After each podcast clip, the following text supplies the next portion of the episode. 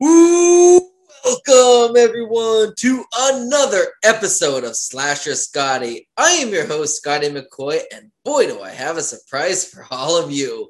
I have on Zoom with me right now Mark N2, and he is the director and writer of Massacre Academy and Wolf Hollow, which we'll be getting into. So, how you doing, Mark?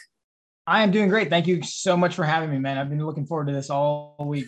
So. Not a problem. Uh, it's funny because uh, we just started talking when I reached out to you to do the interview, maybe last week or the week before that, and we actually became pretty close friends since that. Like it really, it's really cool. Yeah, absolutely. Yeah, it's been one of those nice little things where it's like, oh yeah, we know a bunch of people, and oh yeah, we have a bunch of co- uh, stuff in common. Oh, we make movies. Oh, we should just hang out. We should just right. Yeah, absolutely. That's exactly true, and I, am I'm, I'm looking forward to uh, watching Massacre Academy. Um, I will be watching that probably uh, next weekend. Hoping. Uh, no so pressure. Will, no yeah, and I'll be letting you know letting you know my in depth details about it. And uh, obviously, the premiere's coming up. We'll be getting into that. That's going to be exciting as well. But the first thing, first and foremost, is obviously you are a filmmaker. You made Massacre Academy. You're going to be making Wolf Hollow. What made you decide to become a filmmaker? Uh, honestly, like I, I, I started off, and I've told this story a, a, few times, but I started off as an actor, really, mm-hmm. and so like any other actor, it's really for the attention. To be honest with you, I mean, let's be honest. Um, but as I kind of went down the path of being an actor, um, I really kind of felt myself like on other people's sets, kind of going, I'd maybe do that there. I'd maybe do that there. Like you could feel the bug just a little bit. Yeah. And as I kind of got older and, and I could I could kind of verbalize what I was actually seeing in my head, you know, visually, um, that was kind of my first indication. I was like, you know what, I should probably be directing. I should, or at the very least, take a stab at it. And um, once I did that, like I said, uh, my first short film was in college. It was a terrible horror movie, um, which was a an indication of things to come, I guess. But um, but yeah, that was my first first experience as a director, and like I said, I, I've been hooked ever since. So that's awesome. It's really cool. Um, and uh, it's really important to be a director and have a bit because, like, if you want to, if you're directing something you're writing, it's your vision, so it's easier for you to bring it to life than somebody else taking the reins. Yeah, and it's one of those things where, I, especially as I've gotten older, I'm a lot more invested in my material now. Um, and I'm, I'm kind of I'm able to see things a lot more clearly now. I understand what I'm trying to do, right. and so it's it, it's in my best interest as well to just kind of feel like, look, I'm going to write, I'm going to direct, and I'm going to edit this thing because I know what I'm seeing, I know what I'm hearing, um, and that just kind of works well for everybody. And like I said, it helps kind of create a more efficient environment when you're on set as well. Everybody's yeah. kind of relaxed and everybody's doing their job well. So. Absolutely, absolutely, and it's funny because when I was interviewing Jess the other day, like she said that uh, she said a story about your son, and I was thinking, six, seven, eight year old kid, like giving the stank face, doing the holding the boom mic, and 18 years old. And I'm like, wait, I could have swore Mark was like 24, 25. He's like, he's gonna thank you for that. And I, I love you so much for that. Thank you so much. no yeah. problem. I am I am gonna be 43 in October. Wow, so really? You do not look 43, not at all. I appreciate that. Not so, a problem. I don't to be fair, I don't act like I'm 43 either, like I, or 42 either. I mean, I most of the time I act like a child, so or, or at the very least a really educated teenager, and that's about it. Right. So I'm going to be 32 this year, and I love that's what I love about you because you have the same type of personality I do, childlike. Yeah. And yeah. I that's how I am, and that might be why we get along so well and are molded together, like because we have that type of personality. Yeah, exactly. Yeah, and it's one of the things where honestly, as I've gotten older, and I think like I tell my wife this every once in a while, I was like, I think I was made for middle age anyway. Right. So as I've gotten older, I'm I'm able to appreciate, you know, kind of separating the BS from like the things that really need to happen. So I'm a little bit more relaxed. I'm a lot more easygoing. So I'm I tend to joke a bit more. So things are a little bit lighter now than they used to be. But yeah, like I said, there's no point in kind of you know being kind of just too serious and too grumpy and all that. And you know, right. So, Absolutely. Yeah. So, yeah. what horror films got you into the genre, and what is your current favorite horror film? Uh, I, I would honestly say Jaws is my first and foremost. Like that's my favorite movie of all time. Um, Jaws is my my my top film of all time, and, and I and I consider it a horror movie. I know some people are like, well, it's kind of more like a thriller. It's more of an adventure, but I'm like, it's a horror movie. It's a horror movie. Um, it's totally a horror movie. Um, beyond that, I mean, I was raised in the '80s where it was like The Exorcist, The Fly, yeah. um, and and and you know all the slasher movies, like I said, like Halloween, you know, Nightmare on Elm Street. So I grew up in that that era anyway. So it was one of those nice things where I got to see a lot of practical effects. The Thing is probably one of my favorite horror movies of all time. And again, it's because of the practical effects. The story's great, the acting's great, but it's the, the practical effects and just like how much they push the genre at that point. And right so, now, CG is good to an extent if it's done right, but I am a person that prefers the practical effects because it looks more authentic. Because it is more authentic. Absolutely, absolutely, and it's one of those things where I would rather CG be used to kind of remove things like remove yes. wires and remove right. green screen. I'm like, that's great, that's fantastic. But right. if an actor can touch it and interact with it, and at the very least have some sort of frame of reference there. To be fair, like I said, like if you look at the Avengers movies, I mean, the the, the photorealism of like all the CG in that is amazing now. Yeah, and that feels like it's always the exception. You're like, that's that's great because it looks fantastic, and it, it feels like it actually is there. But for the most part, when you see bad CGI, my daughter and I would watch uh, like YouTube like top ten lists, and we were talking about like the like the worst like uh, video game movies. Right. And it was like Mortal Kombat Annihilation and Alone in the Dark. You're like, oh my god, and the CG is terrible, and it just takes you out of everything. You're like, these yeah. are this is one thing why I waited forever to see Freddy versus Jason. I loved Freddy versus Jason, and when it finally came out, I was like, "This yeah. is awesome!" And then the CG blood. Yeah, like, just like, for example, when the security asylum guard got the door knocked down on him and all that blood on the floor. Really? Like you had you couldn't use fake like fake real blood. You had to use CG blood. You could tell it wasn't real blood. Yeah, and there's I mean there's some great practical effects and stunt work in that movie. Uh, yeah. Uh, and for Jason in some of the fight sequences, but yeah, like I said, if if if you're gonna give me CG versus you know yeah a, a, nice happy accident on set, I'll, I'll take the happy accident I'll, any day of the week. You know, because there's something genuine about that. It just feels right. You know? Yeah, absolutely. So going into Massacre Academy, so there's probably a lot of people that might not be familiar with what Massacre Academy is. So can you tell us what that what it's about? A little synopsis about it. It is an 80s love letter. Um, balls to the walls, 80s love letter. Um, it is the story of uh, it's about two years after an initial attack uh, of a, a, man named henry lee palmer um, who kind of went on a killing spree on, on the campus of orrstown state university completely made up. It's not a real place. Um, but two years later some of the survivors are having to kind of deal with the the the, the ramifications of everything that happened.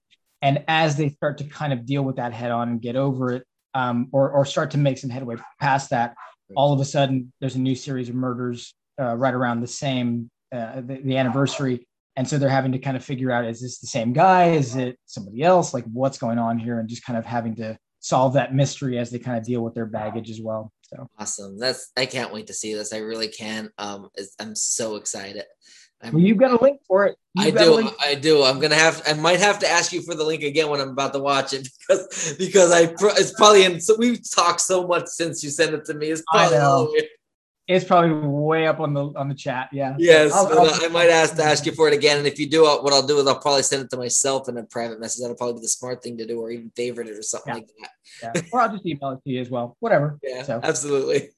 so, where did the idea of Massacre Academy come from? Because we know you, you, grew up in the 80s, you love the 80s. I love the 80s too. I wish I could see the 80s movies in the theaters. I grew up in December 89.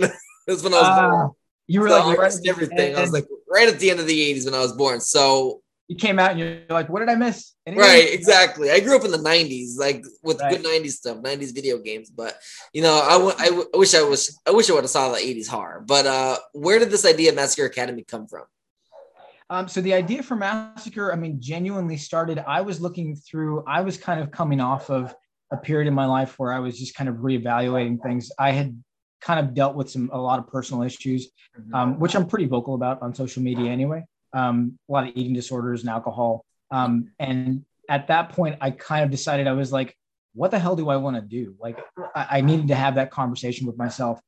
And so I didn't even know at at one point I didn't even know if I was going to make another movie again. Like I was just like, you know what? Am I even good at this anymore? Do I even bother? Um, it puts such a strain on my family and my my our finances sometimes.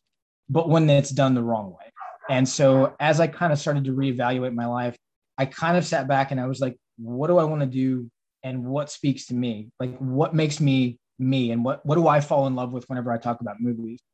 and it was the first things that jumped out were the 80s and practical effects. And i was like okay well then how do i how do i put that into a movie and, and make something that i give a shit about and so at the end of the day i had gone back and i had i had remembered a, a short movie that i had written. And in that movie i had written like a little sequence where uh, there was a frat party and some people told us a horror story about some guy that you know killed people. And then the guy came in and actually killed a bunch of people at the party. And i was like well maybe i could use that. And i was like so i used that as my jumping off point. And i was like so then what's the story and what's the you know how do i move this character around here and how do i do and i just started to slowly over the period of about maybe two or three months like the story slowly started to kind of lay itself out for me and i was like okay well maybe i could maybe it's a clown maybe it's this maybe it's that and i just wound up coming up with the story coming up with the the idea coming up with with the the the character that would become Carney, the the killer clown. And it was one of those things where it was like, and it came from the most honest place in me. And it was like, what do I want to do that's going to make me fall in love with making movies again? And so hopefully when you see this, you can tell there's nothing but love for the material. There's nothing but love for the lighting style. There's, you know, the, the, the editing, the dialogue. I mean, I, I, really tried to leave it out there. You know, it, it's kind of weird, like a, like a sports analogy almost, where it's like, you're a performer leave it all out there and, and, don't leave any stone unturned and you know at, at, the end of the day let everybody else judge your material but you did the best you could. You you left all of your heart heart and soul out there and that's pretty much what we did. Nice nice that's yeah. awesome. And uh, yeah, my boyfriend's not a fan of horror movies at all, but he, he I force him to watch. I'm like, he's he doesn't want to see Halloween Kills. I'm like, he's like, you're not. He's like, uh, you can go see it yourself. I'm like, no, you're going. You don't have a choice in the matter. You're going to see Halloween Kills. Right. Exactly. yeah. So I'm gonna, I'm actually gonna see. Let's see. I'm gonna try my hardest to get him to watch Massacre Academy with me. Maybe we'll even watch it tonight. We'll see. But uh, I, I will. We'll uh, see. If he doesn't, i am on my own. But I, I, I love it, and I love. I'm not afraid of clowns myself. I know a lot of people that are afraid of clowns. That's why I like to integrate like a clown in my movie because I know it scares the shit right, out Exactly. Right. It's a very common phobia. It really is. It is. It's one of those things, like I said, that I didn't want to oversell it, but mm-hmm. it's one of those things where it was like, yeah, let's let's kind of speak to everything that you know kind of makes people uncomfortable and you know yeah whether it's clowns whether it's snakes whether it's you know whatever the fear is right let's, let's address that head on um because I've even got a couple of fears, you know, that I had to deal with, and I like, and those are in the movie, and like I said, you know, we, we try to kind of do things like that um, yeah. on, on the regular now. Like I said, especially, I, I, try to kind of make sure I'm, I'm addressing things that I'm afraid of as, as much as the audience is afraid of as well. So that's awesome. Yeah. That's awesome. So, um, what was the hardest part about getting Massacre Academy completed? Um, honestly, I would say from a technical standpoint, from a production standpoint, it was dealing with COVID. Um, and that was such a huge thing for us to, to even attempt. Um, luckily, we had people that were extraordinarily responsible. Um, we were very lucky. Uh, luck has a lot to do with it. Yeah. Um, and at the end of the day, like I said, you, we we tried to prepare as much as possible. And there were some productions that we had heard that were kind of going on um, and there were some ways you could kind of uh, there, there was a website for i think like safe sets for covid protocol or something like that. Um, so we made sure that we were kind of adhering to those things making sure that everybody was kind of getting tested. We did have the luck of having pretty much every scene that we had we, we could keep it to it's only these two or three actors on any given day. So it minimized our numbers a lot. And there was a, a point where we were like you know what? We don't need a lot of hands on deck here. Instead of having six pas sitting around doing absolutely nothing. Let's only have two, and let's make sure that you know obviously we're moving efficiently. Yeah. Um, so things like that had to be addressed, and we had to kind of work through those problems. Mm-hmm. Um, but that was probably the most, um, just from a coordination standpoint, that was probably the most difficult part. So. Yeah, and COVID really it's it fucked up a lot of stuff. it really yeah. did. And the thing is, though, I mean, th- to be honest with you, I mean, I count us, and when I say us, I mean I'm talking about the entire production. I count us extremely lucky because despite all that chaos and despite all that, we were still lucky enough to make a movie. And we were lucky enough to still be creative and still have a good time and still be efficient and still so i mean there was a lot of things that had to fall into place the right way.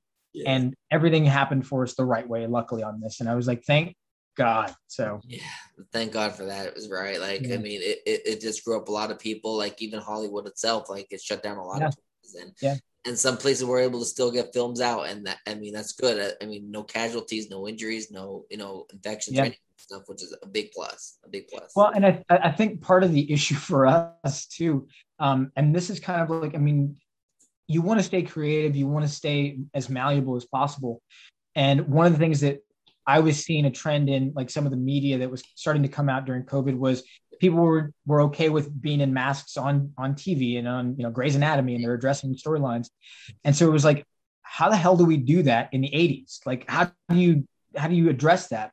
Mm-hmm. And so one of the things that changed was there's a huge frat um, party scene like right in the middle of the movie, probably at the end of the first act. And initially, it was the way it's written in the script. It was you know the sweaters and the pop collars, and you know, everyone looks like they're in the 80s. Right. And it was like you know what? We that's the most irresponsible way to do that. If we're going to do it safely why don't we have everybody in gas masks? It's the holocaust it's like a nuclear holocaust it's right. fallout you know and it's that 80s paranoia so everyone's wearing road warrior masks and shit. And i was like you know what? Yeah that that works.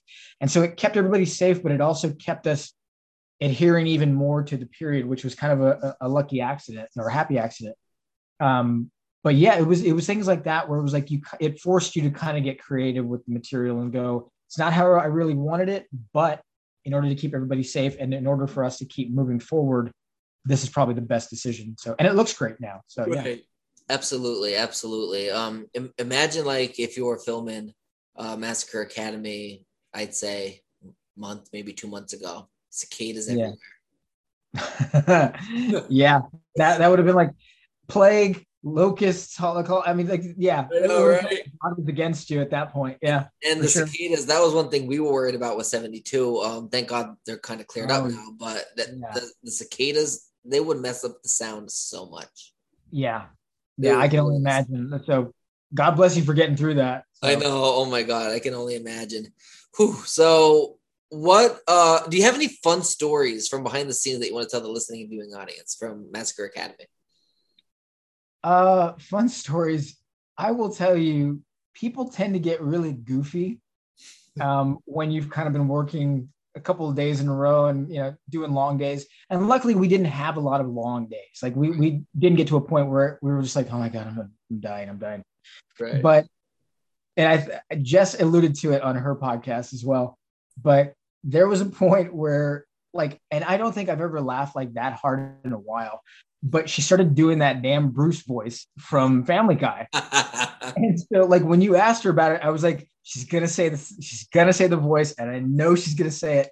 And sure enough, like I said, she brings it up, but it's one of those things that like it literally came out of nowhere. And we were just in between takes. I think we were getting ready to to either rig somebody with something or we were waiting for like a, a, a costume change or something. And so we were just down. We were waiting for 10 minutes. And I was just laying down. I was kind of trying to rest and I was kind of delirious because we had been putting in a couple of long weekends in a row. And Jess just starts in with that, oh no. And that thing has become a running joke ever since. And so, like I said, so, and then I think the only other thing that you might want to ask Sierra about. Okay. I know you've got Sierra and Christina on I know I have them on. Both of them are on Friday. One's at twelve and one's at three. Don't ask me which one's at which time. It's in my Zoom, but I don't know which one's at which time. So nobody else outside the cast knows, or, or yeah, our cast and crew knows this. So you're getting the scoop on this, but at some point, and you, I'm not going to tell the whole thing, but you might want to ask Sierra and Christina about it. Okay. Is somehow when we were on set, Sierra got stuck in an elevator, and Christina left her in there Ooh. by herself myself. And so Ooh. it was this thing like I was walking to set and I saw like Christina walk past me and I was like, Where are you going? She's like, Nowhere, nowhere. And like they didn't know if Sierra was going to be able to get out of the elevator, but nobody told me anything. And I was like, Okay, I'm just going to go set up the shot. And they're like, okay, yeah, no, go set up the shot. Yeah, we'll talk to you in a little bit. And so I didn't find out about it until later. They're like, oh yeah, she was totally stuck in the elevator. And I was like, I'm like, so that's something you might want to ask them because I Yeah, don't know. I the will talk to them about that. But you might want to bring that up with them. So yeah. Yeah, I definitely will do that. Little birdie told me that you got stuck in the elevator. Yeah, yeah, You exactly. You want to tell me a little bit about that?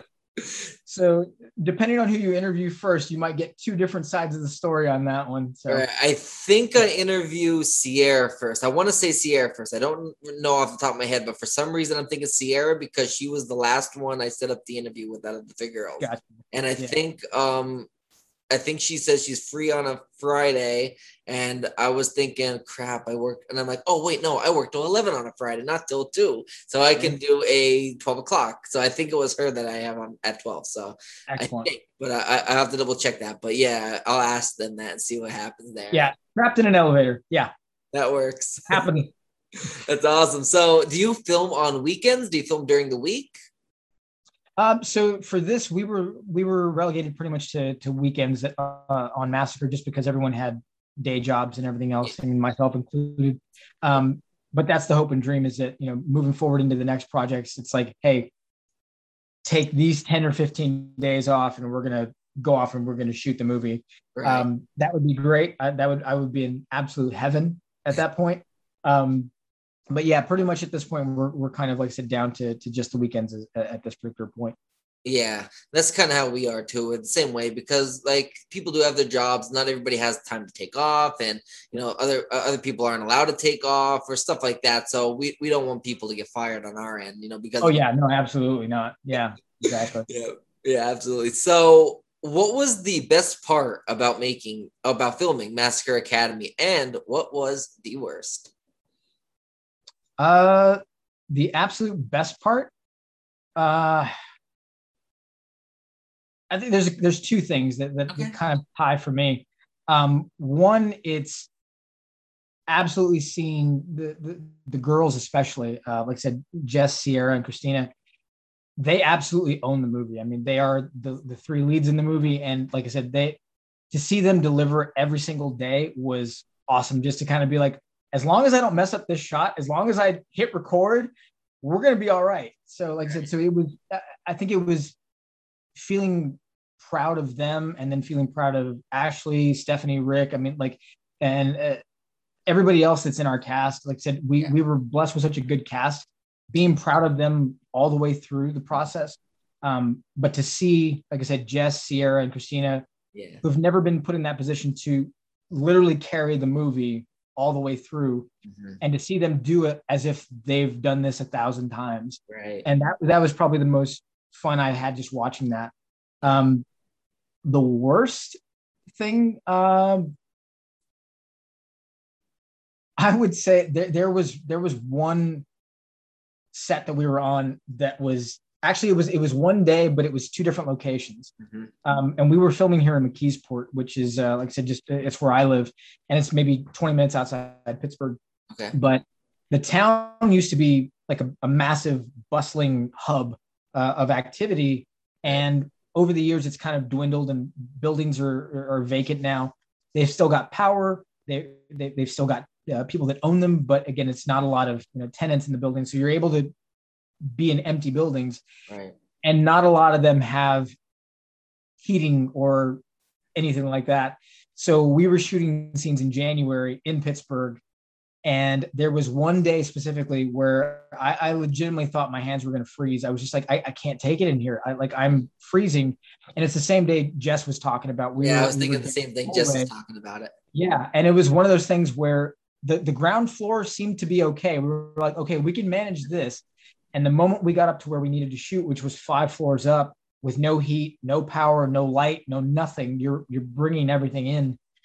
It was absolutely cold, and it was one of those days where we didn't expect it to, but it was starting to snow outside, Yeah. and it was like this is this is cold, and it was marble, and it was like everyone was miserable yeah. but you can't tell. Like you Right. look at the footage, you look at the, the and some of our actors are are are in like really thin shirts and you know kind of just maybe a t-shirt underneath. And so in between takes, I mean, they're putting everything back on, Right. and it was absolutely just just miserable. Um, so that was probably the the toughest day to kind of get through. Um, because even like our longest day wasn't terrible. Like the, the, the longest days that we had were um, there was a, a, a, frat massacre kind of at the end of the. That's not a spoiler. So, right. um, but a big frat kind of massacre at the end of Act One, and that, like I said, as long as that took, I think it was probably maybe like a twelve-hour shoot. That wasn't tough. Like that was easy. That was cake. But right. compared to that day where it was just freezing cold, like that was absolute, absolutely atrocious. It was it was bad. So crazy. Wow. Yeah. So think we do for our movies. So so how did you happen to make this film though different than any of the other indie horror films that are out there like what were you able to do like story wise writing wise directing wise producing wise anything of the sort how did you make it different than anything else well i think from from my perspective and again this is just me i, I could be completely way off base but i think one of my strengths um, whenever i make movies is I'm pretty comfortable with action. Yeah. And so I like the pace of action movies. I, I like, uh, like I said, how quickly things have to kind of move. And so to me, it was approaching a horror movie with kind of an action sensibility. Um, so it's kind of like the action movie rhythm and kind of the pace and how how things have to happen every you know five minutes basically. Because again, I'm from that old school '80s uh, filmmaking where it's like in an action movie there has to be some sort of exciting thing every five or 10 minutes. Something has to happen. Absolutely. And so that to me, that helped me make it completely different. Um, my lighting style, I'm not a contemporary filmmaker by any stretch. Like I don't like a lot of like fancy, you know, current gimmicks. So I wind up gravitating towards 80s filmmaking and 80s lighting. So like I said, so this was like it fit me like a glove. And I was like, I can nail and I know I can nail that look. I know I can nail the blue lights and the smoke and you know all that. Um, so I think it's the love of action movies and it's the love of the actual period, the time period, is that's what makes this movie stand out more than anything else because it really does nail that that 80s aesthetic hardcore. So yeah. And it's not like watching a Friday the 13th or Halloween where it's 80s style because it is in the 80s. Like this is making right. something that is present day 2020s you know, in the an 80s style. So it's it it's gonna be harder to nail that because of it being so far away from that time period. Back in mm-hmm. the Friday the 13th era, you could make it a 80s it was. Yeah. was the 80s. Yeah. And that was the thing too, is that I tried to approach it in that respect. It was like, what kind of lenses would they have had, had access to at that point? What would the color temperature on the film be at that point? Um, because it, you know at one point it would have to be this and what kind of graduated filters and like I mean there's literally a, hours of, of, homework that I do on stuff like that. Nice. Um, so I mean it's it, it, but at the same time I didn't want to make it cynical. I didn't want it to make it like hey look at we're making fun of the 80s. Like I didn't want to do that. I was like right. no I, I, genuinely love this period and I want it to be a love letter to this. It, it can't be taking you know a shot at the 80s. It's like no you got to really love that in order to nail it the right way. So. Absolutely, absolutely. Yeah. So the next two questions um, are the part that we all been waiting for. So tell us how if John from Arizona, for example, he wants to go to see this premiere. How can he go? Where can he go? Where is it at? Like, how do you get your tickets? How much are they? Where, where can he go and do all this? So, first and foremost, we are, thank you, John from Arizona. Um, whoever you may be in the scenario, um, but if you go to the Lamp Theater, uh, Lamp Theater's website, I believe it's under lamptheater.org, if I'm not mistaken. Um, but if you go to the Lamps website, um, like I said, we're having our premiere here in uh, Irwin, PA on July 31st at seven o'clock. Doors open at six. Um, tickets are $30, but like I said, for that, you're actually getting access to the red carpet. Um, we're actually having a Q&A afterwards. We've got some special door prizes, pictures with the cast and crew. Like I said, you're going to get to meet everybody. Um, after that, we'll hopefully be getting announcements for film festivals around the country and outside the country. Nice. So right now we've got about I'd say 45 to 50 submissions right now um, that are kind of pending. So and I mean those are everywhere from Arizona for John in Arizona, um, Massachusetts and Vermont to the United Kingdom to Germany. I mean it's like so. Um, like I said, there's there's a ton of locations that we've got covered.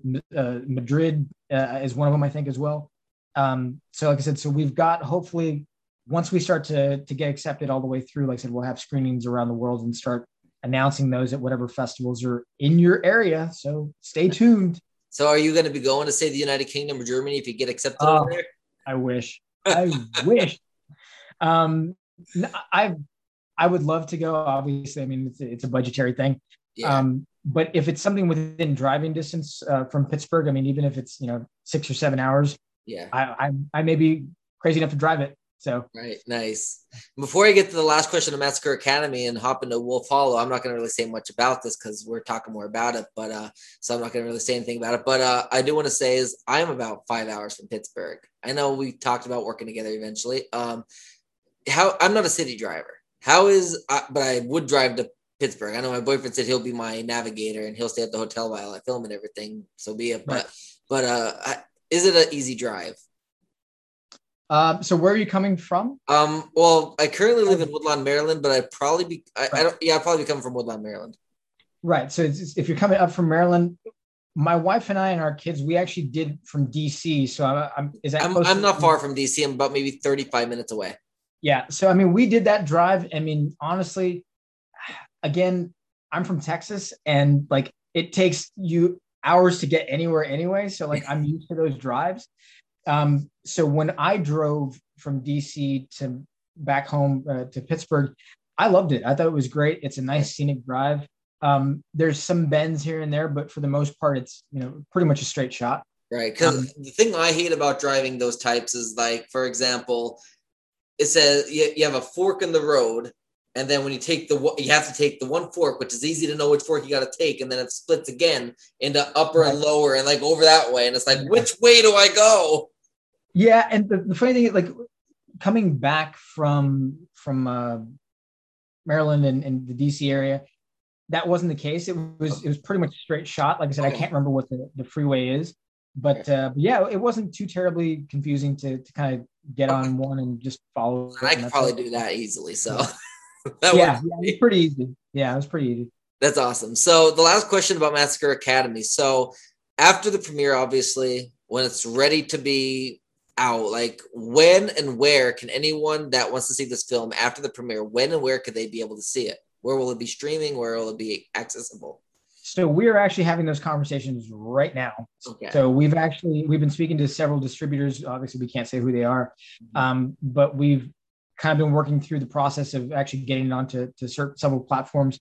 Um, and so it just really depends on the the distributor and what deals they give us. Um, some of them are strictly just video on demand. Some of them, some of them want to actually do physical DVD releases. Mhm. Um, so it just de- depends on the best deal that we we wind up getting offered. Um, and so, like I said, so hopefully, like I said, at that point, um, and if they don't decide to go with theatrical, we would still retain those rights probably, and so we'd probably push for our own screenings, you know, in, in your neck of the woods or anybody else's neck of the woods, really. So, Right. um, so hopefully, within about the next couple of months, we should have a, a really good i- indication of what we're going to be on. Awesome. That's great. And if you do ever get in theatrical, you're in a theatrical area near Baltimore, Maryland, or anywhere in Maryland, or like even in Pennsylvania, my part of Pennsylvania, like, hey, I'll go see it again. Yeah, yeah, would love- There's nothing better than seeing it in a theater.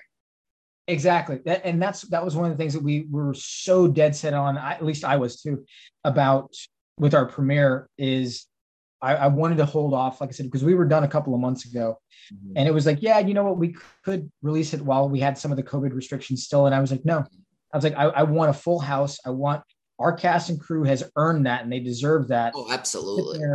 and have it there's such a rush that you get and it's that, that sense of community where it's like you got 300 people all in the palm of your hand and they're all laughing and they're all screaming and they're all jumping at the exact same time that to me you can't re- duplicate that that feeling and so to me i want that feeling for our cast and crew especially for premiere night like that's that would be a godsend so Yeah, absolutely. I know there's a couple of people in your casting crew that are in uh in 72, and we talked about that already. yeah, right.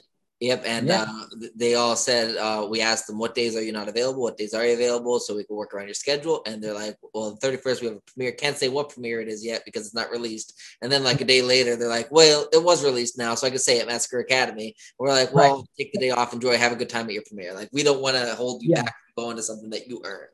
Because we're we're all in the indie film community. We're all family. Like you know what I mean. Like we all make movies. Like we are a family. Yeah. We really are.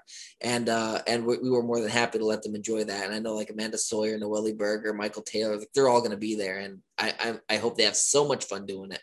Be, like being there and earning what they deserve. I will say one thing. Excuse me. Michael Taylor, eh, by far, he has a, a, great moment. And like I said, and that's one of those things where I'm like, I want you to experience that because every time I've shown the movie to, to everybody, um, the moment that he has, it just it, it kills. So like I said, it's one of those things. I'm not going to spoil anything, but it's one of those things where I'm like, you deserve to see that with everybody. Like you deserve. You never saw it yet. Yeah. yeah. Did he ever see it yet? He has seen it. So okay and Noelle has seen it at this point. So okay, nice. I can't wait for uh I can't wait to see that. And I'm yeah. I'm gonna be, be like I'll, I'll be ragging on Michael like whatever it is. I don't know what it is yet off the top of my head. I think you might have told me briefly, but I I haven't like seen it. So I can't wait to see it and start ragging on Michael because I actually meet him for the first time on Saturday. Because uh Saturday um we're filming a heavy duty man together he's one of the people I think that's, right. see that. Yeah, I saw you guys something like that. Yeah, yeah, that'll be so much fun. I can't wait to uh wait to uh meet him in person. He, he's he seems like a really nice guy and yeah. one of the nicest guys I've met. Yeah, fantastic guy. That's awesome. Yeah, I work with him uh, this Saturday, so I'm really excited to see him and, and meet him. So going on to Wolf Hollow, um, I oh, haven't read the script yet. Um, I do know uh, based on the title, I'm assuming Wolf Hollow is going to be entirely different than Massacre Academy. So can you tell us a bit about what the film will be about? Hmm it will be about um yeah no it, it's going to wind up actually being about werewolves. Um so I, yeah i kind of figured. Um so i don't want to get too too far into the spoilers or anything like that but um yeah I, I will say that we're bringing on quite a few of our uh, uh massacre academy veterans. Nice. uh like i said we've got christina uh krakowski. She's coming on. She's playing the lead alex. Yep. um jess gets to wind up playing probably one of the um, Bitchiest? one of the meanest, bitchiest. Yeah, I was trying to find a nice word for it, but yeah, um, she a just a despicable person, Oof. and and that's and it, I pitched it to her that way. I was like, I want you to play this, and I want you to play something completely different than than Chris. And she was like, I'm I'm all about that. I'm on, on board. So um, so I, I, like challenging everybody. Um, like yeah. Said, I'm like, I've seen you do this, but now let's see if you can do this instead too. Right. Like I like I think you can because I know you can. So, yeah. um, but pretty much like I said, there's uh, we're, we're still finishing up the first draft right now. Mm-hmm. Um, but it is werewolves. Um, it is a group of people, and there will be blood, lots of blood and gore and fur, and yeah. that's pretty much all I can say at this point. So without spoiling a lot. Nice. I would love it. And I'm, I don't, like I said, I haven't read the script, so don't take my word for it. I'm sure you can confirm it, but right. I would love to see somebody get gobbled up whole by a werewolf. Did you, have you seen um, Psycho Goreman? Sounds familiar. I may have a long time ago. It's it's one of those movies that just came out last year. Okay. Um, and we just saw it kind of. Well, then I haven't seen it. If it's that, I thought you were talking about like an '80s, like American, an American. Oh, no, Yeah, no. So Psycho Goreman is. Uh, I don't know if you're. Did you ever see the movie The Void? That sounds very familiar. I may have. Yeah. That one came out maybe about three years ago or so. Yeah, I um, might have seen that one. That one sounds very familiar. That, that's a great movie. Yeah. But the director for that, the co-director for that, went off and did another movie called Psycho Goreman. Okay. That is a love letter to like Power Rangers hyper violent makeup effects. I mean, like it is absolutely over the top makeup effects. And like some of the stuff that they did on that budget is amazing. Like I looked at it, I was like, this is amazing filmmaking, the the the amount of things that they were able to put on screen. Yeah. Um, but that movie, there's one effect, like as you were saying that, there's one effect where uh, the, the the main character Psycho Goreman like is devouring one of his enemies nice. and, like his jaw literally like opens up like a huge like trash bag and just starts to like gobble up one of the characters. I was like, that is amazing, and it's all practical. It's all real. It's there's no CGI on that.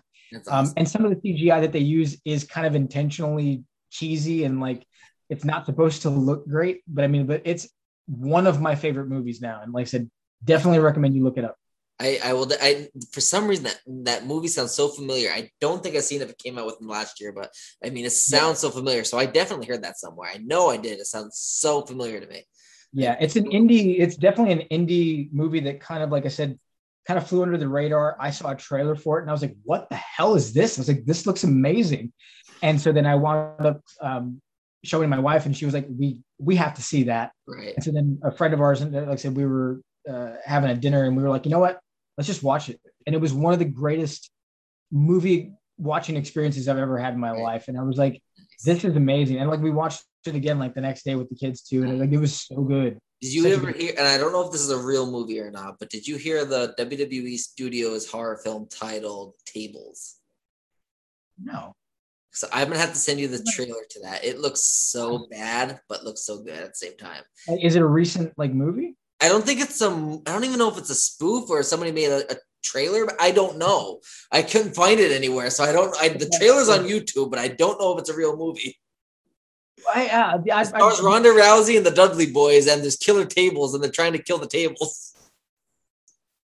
That sounds like one of those. Uh what, oh God, what is that one? Um, I think it's Funny or Die, or somebody put it out where it was like um, ghost tits. Okay. Oh, that it was so stupid. It's like it's a fake trailer. Right. It was like a mun, and like she has like these huge breasts, and then like her boyfriend wakes up one day like they're gone, and like she's got like a flat chest. And he's like, "What happened to your tits?" And she's like, I've always been flat chested, and he's like, and it's like this like uh like this psycho drama of like what happened to the tits? What happened? Like, and he's going around, and then like eventually like towards the end of the trailer, she's like. The tits can hear you. They're in the walls, and you're like, "What the hell?" It's so stupid, and it's. I so will have to top. send you this uh this trailer and show you this yeah. trailer because it is freaking hysterical. Hell, after uh, like this, after this, um, even after this, uh, after I finish recording or whatever, what I could do is I could share my screen. I could just show you it or whatever if you want. It yeah. doesn't matter. Like it's freaking amazing. Like it's funny. It's so stupid that it looks good. Like yeah. Yeah, just one of those. But yeah, it sounds like something like that would have like that in that Ghost Tits arena. So. Yeah. Oh my god, it's freaking great. So where did you get the idea of doing like the Wolf Hollow? What where'd you get the idea of doing this type of film? Was there any inspiration?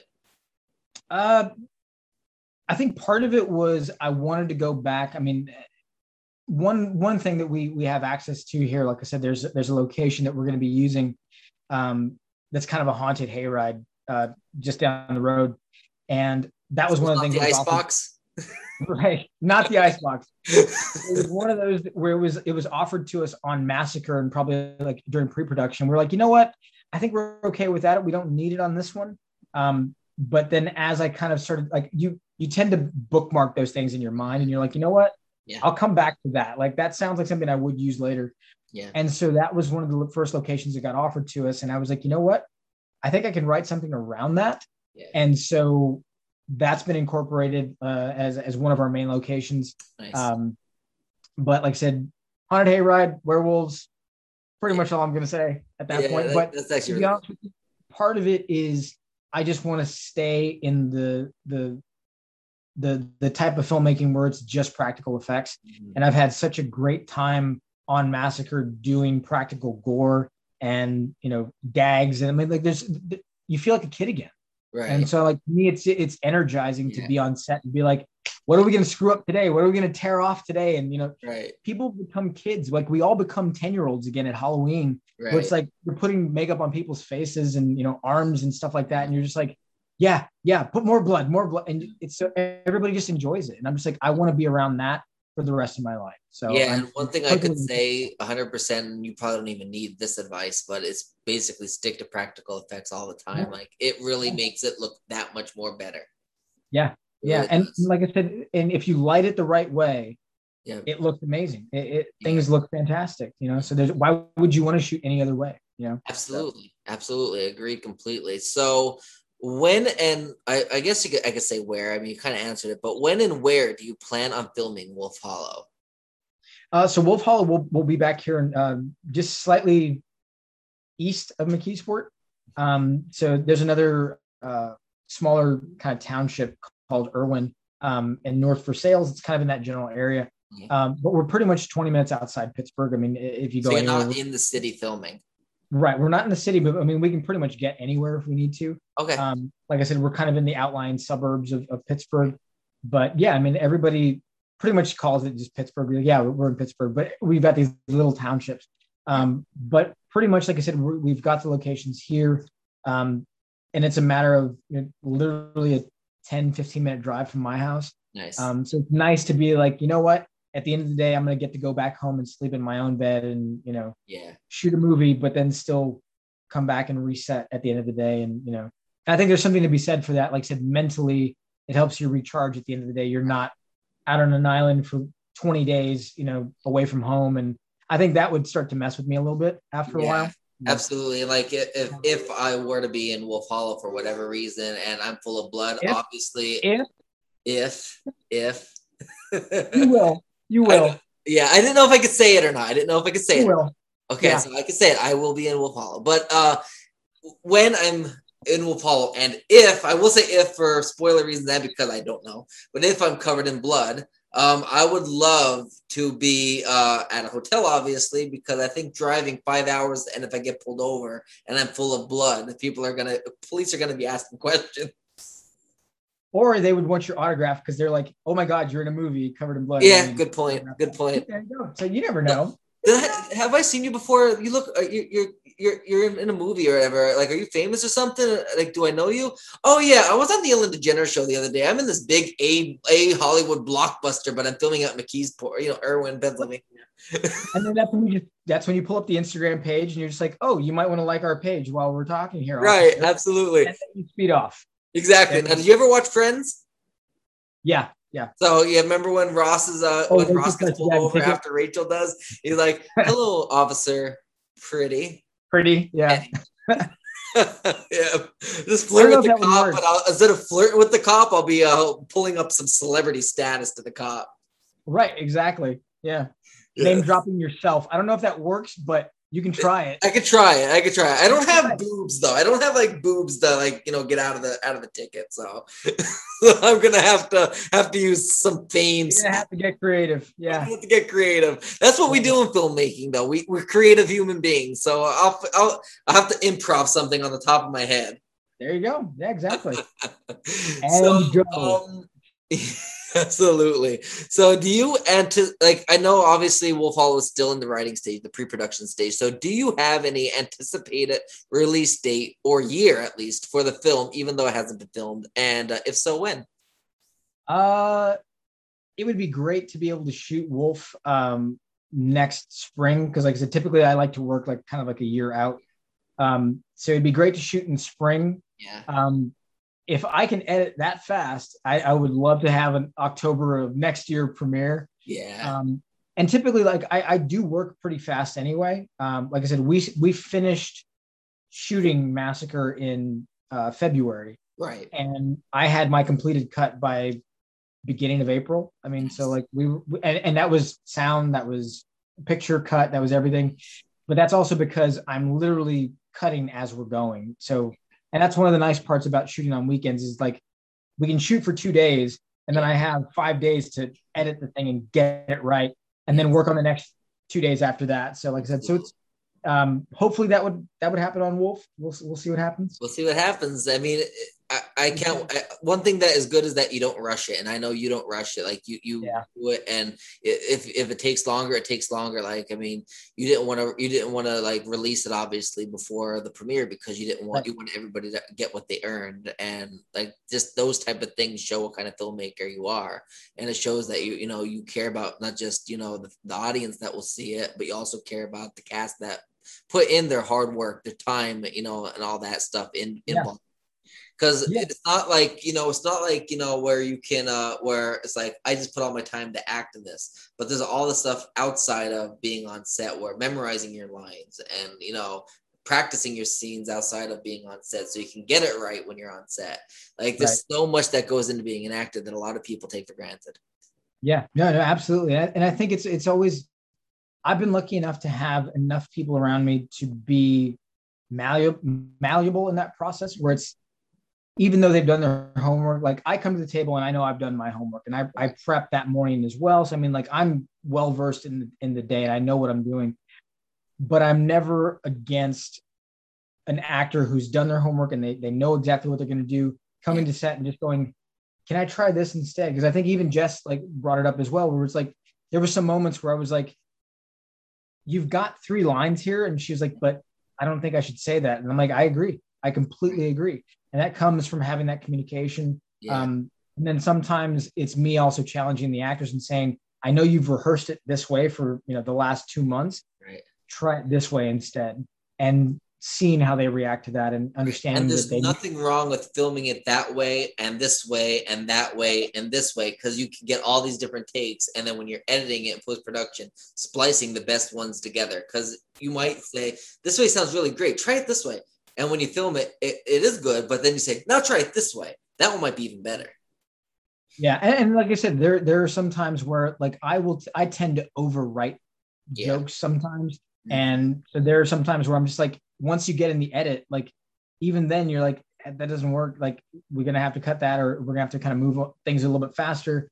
Um, so things aren't precious to me. Like I said, I don't. I try not to make sure that like my jokes on the page uh, are are good, or even if it's an emotional scene, it may not work. So it's one of those things where like you have to be sensitive to those things, and like I said, just kind of Absolutely. be ready to push past it, or make it a bigger moment because the actor brought something to it that you didn't see before. So absolutely. So, what do you believe will be the hardest part of filming Wolf Hollow once you go into production? If you had like your crystal ball, what do you think will be the hardest part of getting this film made? Trying not to kill the actors by putting them in big furry suits. Um, we we did a, a photo shoot um, about two weeks ago. We were just doing just kind of like some conceptual stuff. Mm-hmm. Um, and one of our actors, who's a pretty tall guy. His name's Brian Saponis. Um, I love him to death. He's fantastic. He's one of my closest friends, um, and he's an amazing actor.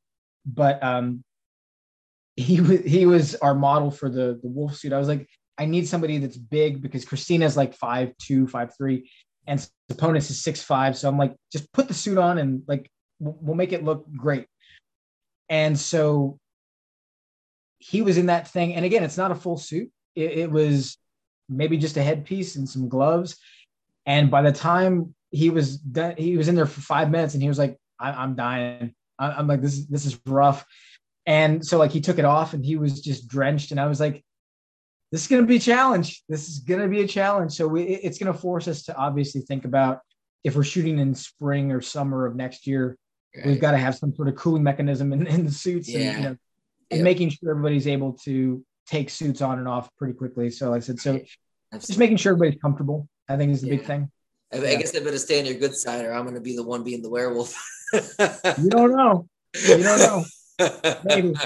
So the last question I got for you, outside of Massacre Academy and Wolf Hollow, are there any other films or projects that you are working on that you would like to promote to the listening and viewing audience, as well as any social media or websites that you would like to promote to the audience? Uh, honestly, I'm not working on anything else right now other than a couple of music videos. Um, so I've got a couple of guys that I usually work with. Uh, one of them is named Joey Young. Um, he is an amazing, talented singer who's probably not going to be around me for much longer. so he's going to probably wind up like tailing it out to to LA here soon. Nice. Um, but Joey is a fantastic artist. I've been privileged enough to shoot two music videos for him already, so I'm working on that. Nice. Um, so his single, his second single is about to drop on that. So we should be releasing that here soon. Um, in on July 3rd, I'm up in Philadelphia with another one of our guys that I've done a ton of music videos for, and I absolutely love. He's family to me at this point. His name's Leaky Yappa. Um, but him and his crew, we we're going up in uh, beginning July to shoot another music video for them. And uh, like I said, so yeah, so we we stay pretty busy.